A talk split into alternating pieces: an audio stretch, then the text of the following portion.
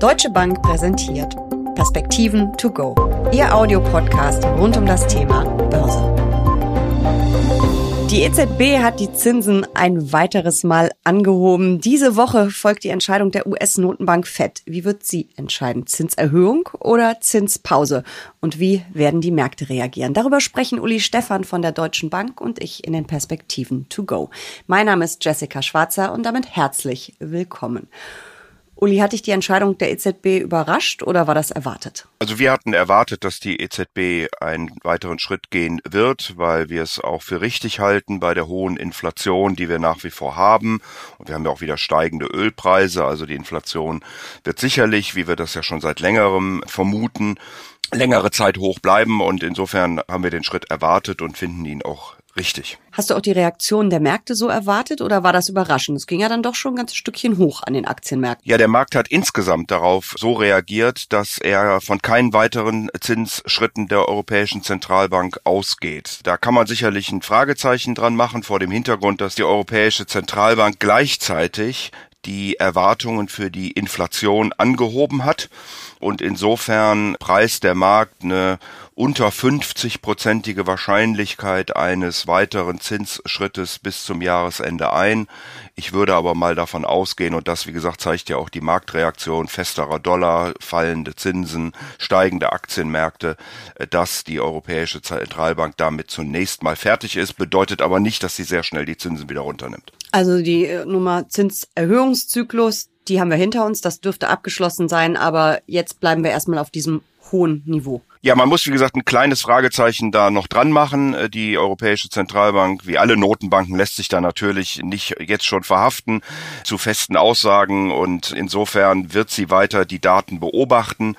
Aber da die Konjunktur ja in Europa doch sehr schwach ist und auch die Europäische Zentralbank ihre Erwartungen für die Konjunktur weiter nach unten genommen hat, gehen die meisten Aguren und eben auch wir davon aus, dass die Zinsen jetzt zunächst mal am kurzen Ende, also da, wo die Europäische Zentralbank oder wo die Zentralbanken überhaupt sie bestimmen, dort bleiben, wo sie sind. Was heißt denn dieser äh, erneute Zinsanstieg und dieses Zinstop für die Wirtschaft? Ist die Gefahr einer Rezession denn so wirklich ausgestanden für Europa oder ist jetzt vielleicht sogar wieder höher? Wir äh, haben eine ausgesprochen schwache Wirtschaft in Europa, äh, allen voran natürlich Deutschland.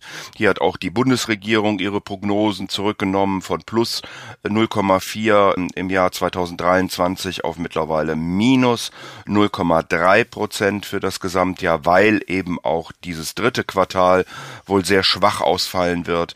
Man erhofft dann nach wie vor eine Erholung, eine leichte Erholung in 2024. 24. Spanien wird immer als ja der das Land mit den höchsten Wachstumszahlen dann herausgestellt hat, darf man aber nicht vergessen, dass die Spanier eben sehr schnell und sehr energisch Kostenkontrollen eingeführt haben, Preise für öffentlichen Nahverkehr, für Mieten und auch für Benzin gedeckelt haben. Damit blieb den Menschen mehr Geld im Portemonnaie und sie konnten mehr ausgeben, also höheres Wachstum, niedrige Inflation. Das sollte sich aber in den nächsten Monaten geben, weil diese Subventionierungen natürlich nicht auf Dauer durchhaltbar sind. Diese Woche folgt ja die FED und Ökonomen rechnen damit, dass die US-Notenbanker den Leitzins stabil halten werden, also Zinspause. Was glaubst du und was passiert dann an den Märkten? Ja, die USA sind im Grunde genommen in einer etwas komfortableren Situation momentan als die Europäer, denn die Wirtschaft wächst äh, stärker und die Inflation kommt äh, besser zurück. Insofern kann es sein, dass die amerikanische Notenbank eine Pause einlegt. Der Kapitalmarkt erwartet das auch jetzt für äh, diesen Termin. Hm, er könnte sich aber vorstellen mit einer auch hier 40-prozentigen Wahrscheinlichkeit, dass es im vierten Quartal dann nochmal einen Zinsschritt geben könnte. Und der Hintergrund ist eben das, was ich gerade gesagt habe, nämlich die doch recht robuste Konjunktur, die wir in den USA sehen. Und auch hier natürlich Ölpreise. Also wir haben einen kleinen Anstieg zuletzt sogar wieder der Inflation gesehen. Kernrate nach wie vor auf hohem Niveau. Die Einzelhandelsumsätze, die ja immer ganz wichtig sind in den USA, weil ja der private Konsum so entscheidend für äh, das Wachstum ist, äh, war auch stärker als erwartet. Hier müssen wir ein bisschen das Auge auf den Oktober haben, weil dann Studentenkredite wieder zu bedienen sind und dieser äh, Finanzdienst dann natürlich auch Kaufkraft kosten wird. Wir haben ja in den USA schon elf Zinsschritte gesehen, äh, liegen da jetzt in der Spanne von 5,25 bis 5,5, höchster Stand seit 22 Jahren. Trotzdem, wie du es gerade schon gesagt hast, die Inflation bleibt total robust. Funktioniert dieses Instrument der Zinserhöhung vielleicht gar nicht mehr gegen Inflation? Doch die Geldpolitik wirkt immer mit einer Verzögerung von so in etwa einem halben bis einem Jahr. Wir sind noch in dieser Zeitrange drin und insofern würde ich auch davon ausgehen, dass die Geldpolitik wirkt, dass die Inflation weiter zurückkommt, wenn auch langsamer als vielleicht erhofft und gewünscht. Und deswegen kann das eben auch gut sein, dass die amerikanische Notenbank jetzt zuerst mal eine Pause einlegt, um zu gucken, wie denn geldpolitischen Maßnahmen, es wird ja auch die Bilanz der Notenbank verkürzt, also man verkauft Anleihen und äh, zieht dem Markt somit Liquidität, wie diese Maßnahmen denn insgesamt wirken und wie sich dann die Daten am Arbeitsmarkt, an der Inflationsseite, beim privaten Konsum in Amerika entwickeln werden. Du hast ja gerade schon so ein paar Wirtschaftsdaten genannt und ähm, ich habe jetzt neulich auch wieder gelesen, die US-Wirtschaft würde ähm, gemischte Signale senden. Was glaubst du, was da passieren wird? Ähm, wird sich das Wachstum weiter abschwächen, sehr stark abschwächen? Rezessionsgefahr oder ähm, gehen wir da von einem Soft Landing oder vielleicht gar keinem Landing aus? Wie gesagt, der Konsum ist in Amerika unglaublich wichtig. Wir sehen schon, dass die Geldpolitik am Arbeitsmarkt wirkt, wenn auch noch nicht dramatisch. Aber im Gegensatz zu Europa spricht die amerikanische Notenbank in Person von Jerome Powell sehr deutlich aus, was denn bezweckt wird mit diesen geldpolitischen Maßnahmen, nämlich, äh, dass die gesamtwirtschaftliche Nachfrage runterkommt, dass man ein schwächeres Wachstum hat und eine steigende Arbeitslosigkeit. Die Fed selbst geht davon aus, dass die Arbeitslosenquote in den Vereinigten Staaten von dreieinhalb auf viereinhalb äh, steigen kann. Sie geht selbst davon aus, dass es ein Wachstum deutlich unter Potenzial gibt, also der Rate, mit der die USA eigentlich wachsen könnte. Und insofern dann im Zusammenhang mit eben Finanzierungskosten, mit diesen Studentenkrediten, die wieder zu äh, bedienen sind, kann es schon sein, dass wir gegen Winter, gegen Anfang 2024 einen äh, Abschwung der Wirtschaft erleben werden, dass wir vielleicht sogar mal ein Quartal in den negativen Bereich rutschen. Das ist äh, sicherlich nicht ausgemacht. Die Sofortschätzung, also wenn man all diese makroökonomischen Daten zusammennimmt, da gibt es eine Sofortschätzung für das Bruttoinlandsprodukt der äh, amerikanischen Notenbank in Atlanta zeigt im Moment 4,9 äh, Prozent für das dritte Quartal. Das ist sicherlich eine Überschätzung äh, von äh, zwei bis drei Prozent, aber immer noch ein recht kräftiges Wachstum und ich würde nicht davon ausgehen, dass es eine Vollbremsung Richtung vierte Quartal gibt.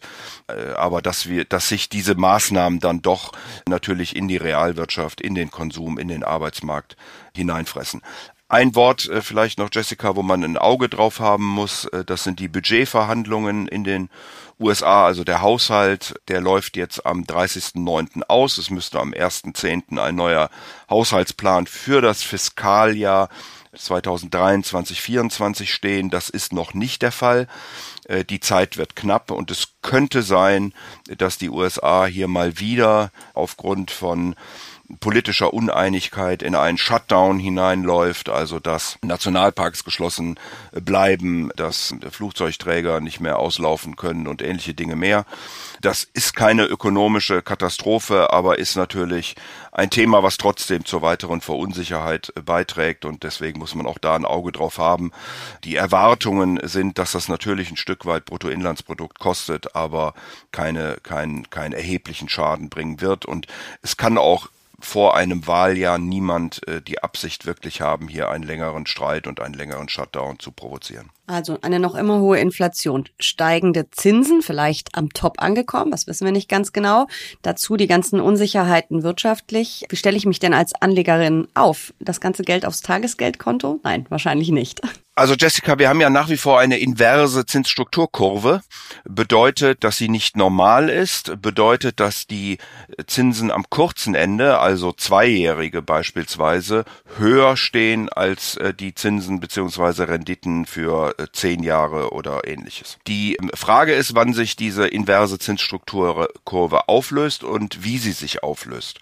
Und das Interessante ist, dass sie sich in den Vereinigten Staaten so erwartet es zumindest der Markt, vom kurzen Ende her auflöst, dass also die amerikanische Notenbank im nächsten Jahr doch relativ energisch die Zinsen wieder senken wird und dann das, das, die kurzen Zinsen runterkommen und damit die die Kurve insgesamt deutlich flacher wird. In Europa ist die Erwartung auf der langen Seite, also dass das lange Ende steigen wird. Nicht dramatisch, aber Bundesanleihen von im Moment 2,6 Prozent etwa auf gute drei Prozent. Und daraus kann der Anleger dann natürlich auch Investmentstrategien ableiten. Also es könnte im Moment Sinn machen, beispielsweise amerikanische Anleihen sowohl im Bereich der guten Bonitäten äh, der Unternehmensanleihen als auch der Staatsanleihen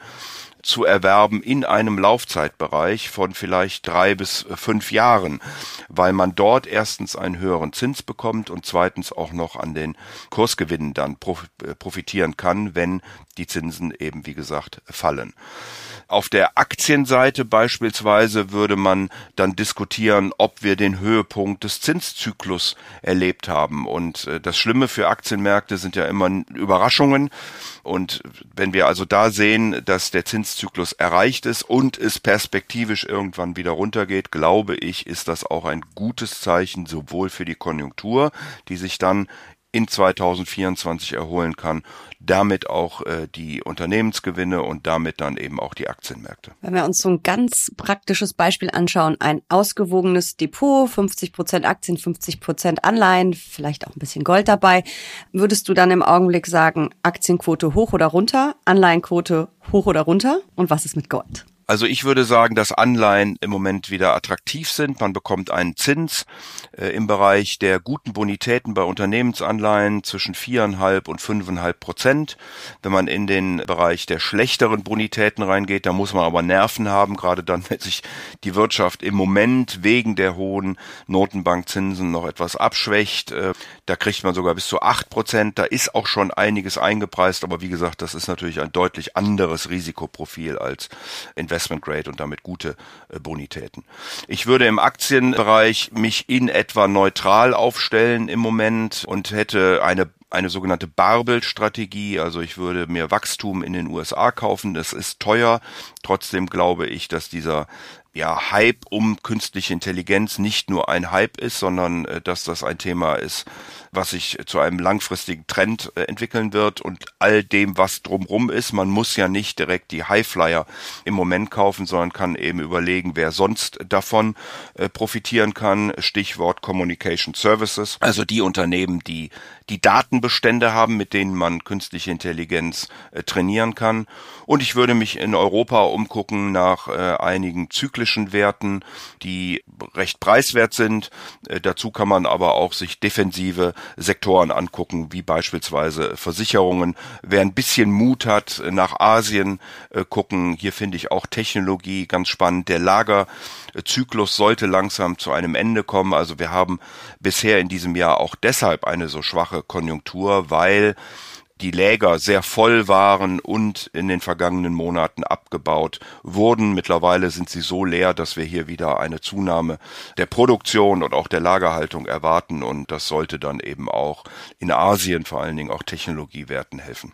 Also verstehe ich dich Richtung, richtig ist es jetzt weniger Aktienquote hoch oder runter oder Anleihequote hoch oder runter. Ich bleibe meiner Strategie treu, aber innerhalb der einzelnen Anlageklassen könnte ich mich ein bisschen anders aufstellen. Das ist sicherlich richtig, ja. Ich würde gucken, wo ist es noch nicht zu teuer geworden und wo habe ich trotzdem Chancen. Also wie gesagt, ich würde diesen ganzen Hype um äh, KI, dem würde ich jetzt nicht unbedingt nachlaufen müssen, dort, wo es schon extrem teuer ist, aber ich würde mir äh, die Bereiche äh, aussuchen, äh, die äh, jetzt in Zukunft davon auch profitieren können. Und ich würde mir eben auch ein paar aussuchen, ein paar Sektoren, die noch nicht äh, so teuer sind oder ein Stück weit korrigiert haben. Wir haben ja in Europa, äh, Jessica, durchaus Sektoren, die mit äh, Kursgewinnverhältnissen von um die fünf oder zumindest mal unter zehn bewertet sind. Und da kann man sich fragen, ob diese niedrige Bewertung denn wirklich gerechtfertigt ist. Nennst du uns noch ein, zwei Beispiele für diese Sektoren? Ja, ich hatte ja schon die, die Versicherungen genannt. Äh, man kann sicherlich auch die Automobil Spiele ansprechen. Man muss jetzt ein bisschen ein Auge haben, äh, ob diese Diskussion in Europa um ungerechtfertigte Subventionen chinesischer E-Automobile äh, dann zu äh, schlimmeren Folgen auch für Produ europäische, deutsche Produzenten in Asien und in China führen wird. Aber unterm Strich glaube ich, dass die gerade auch die deutschen Automobilhersteller eine, äh, eine, eine Marke haben und sind, so dass sie äh, auch in Zukunft gefragt äh, sind. Es ist also mehr ein Luxusgut eigentlich. Ich finde einige Industriewerte äh, ganz, ganz spannend und insofern glaube ich, gibt es gerade in Europa doch einige Bereiche, die auch von der Bewertung her sehr, sehr interessant sein können, auch wenn man sich das Thema Dividendenrendite dabei anguckt. Ich würde sagen, einige dieser Branchen könnten wir uns in den nächsten Wochen mal vornehmen. Heute ist unsere Zeit abgelaufen. Danke für diese Perspektiven. To go. Sehr gern, Jessica.